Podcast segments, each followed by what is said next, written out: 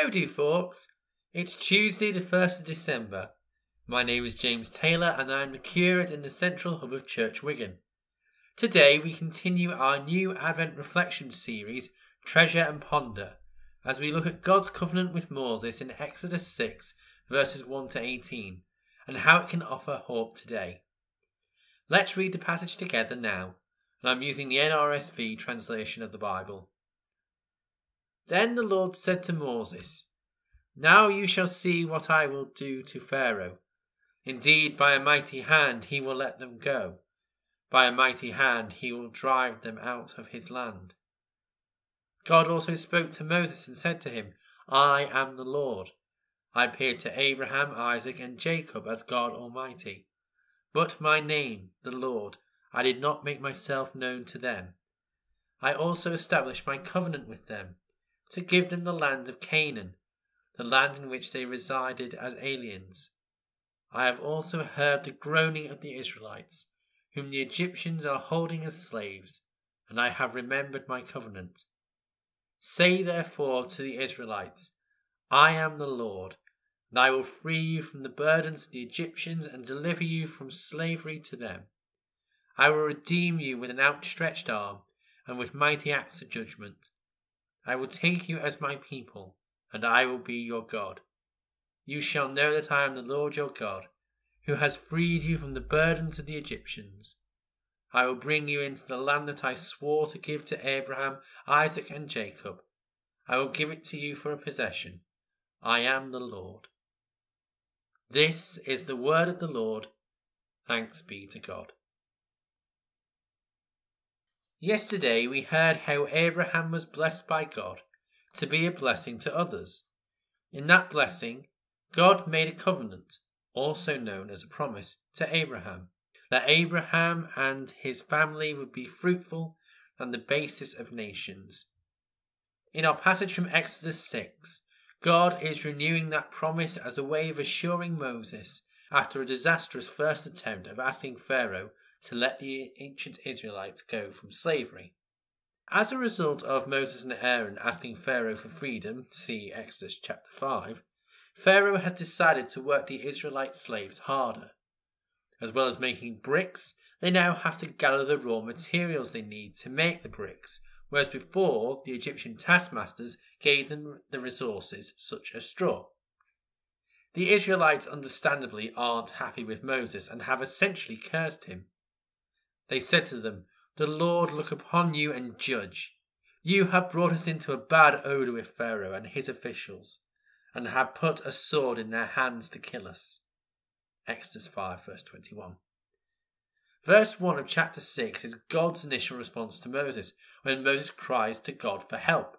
Hence why it feels so disjointed from verse 2 of chapter 6, where the reader is told again that God is speaking to Moses. The order of verses aside, we do get to see that Moses was in frequent dialogue with God, and these regular conversations are the foundation to the blessing and renewal of the covenant that Moses is about to receive. Christians today then need to strive to have that same regular contact with God because, as it did with Moses, talking with God today will provide a solid foundation for faith and daily life as well. This talking may be in prayer, in singing praises to God, reading the Bible, being outside and enjoying creation, and when restrictions allow, receiving bread and wine in the Eucharist. Whatever way you find it easiest to talk to God, do it. When we do talk to God, we can bring anything to God in conversation, whether it's something good or something bad. Slavery and subjection to cruelty is definitely bad, and I'm sure we're all aware of a bad situation today whether it's one we're directly involved with or not. It's scary to bring those nasty and bad things to light, and takes great courage. But if we don't name them, then they can eat away at us and lead to worse situations, such as an absolute breakdown in mental health. As God heard the groaning of the Israelites whom the Egyptians are holding as slaves, Exodus 6 8, so God hears our groans today, whatever they may be. You might be thinking then, if God hears our groans, why doesn't God do something about it straight away? Why do people suffer in the first place? That's a valid question, and scientists, philosophers, psychologists, and theologians, and many more, have debated this for centuries. I, a first year curate, am not going to be able to give a right answer in a short online reflection. What I can say, though, is that the key to this passage isn't whether or not God responds quickly enough to the plight of the ancient Israelites or our groans today. The key is that amidst both the joys and pains of life, God has made a promise, a covenant to hear us and be with us in our happiness and sadness. That gave Moses hope thousands of years ago, and it gives me hope, and I pray it gives you hope as well.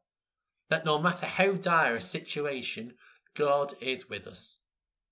In this season of Advent, that hope of God with us has another name.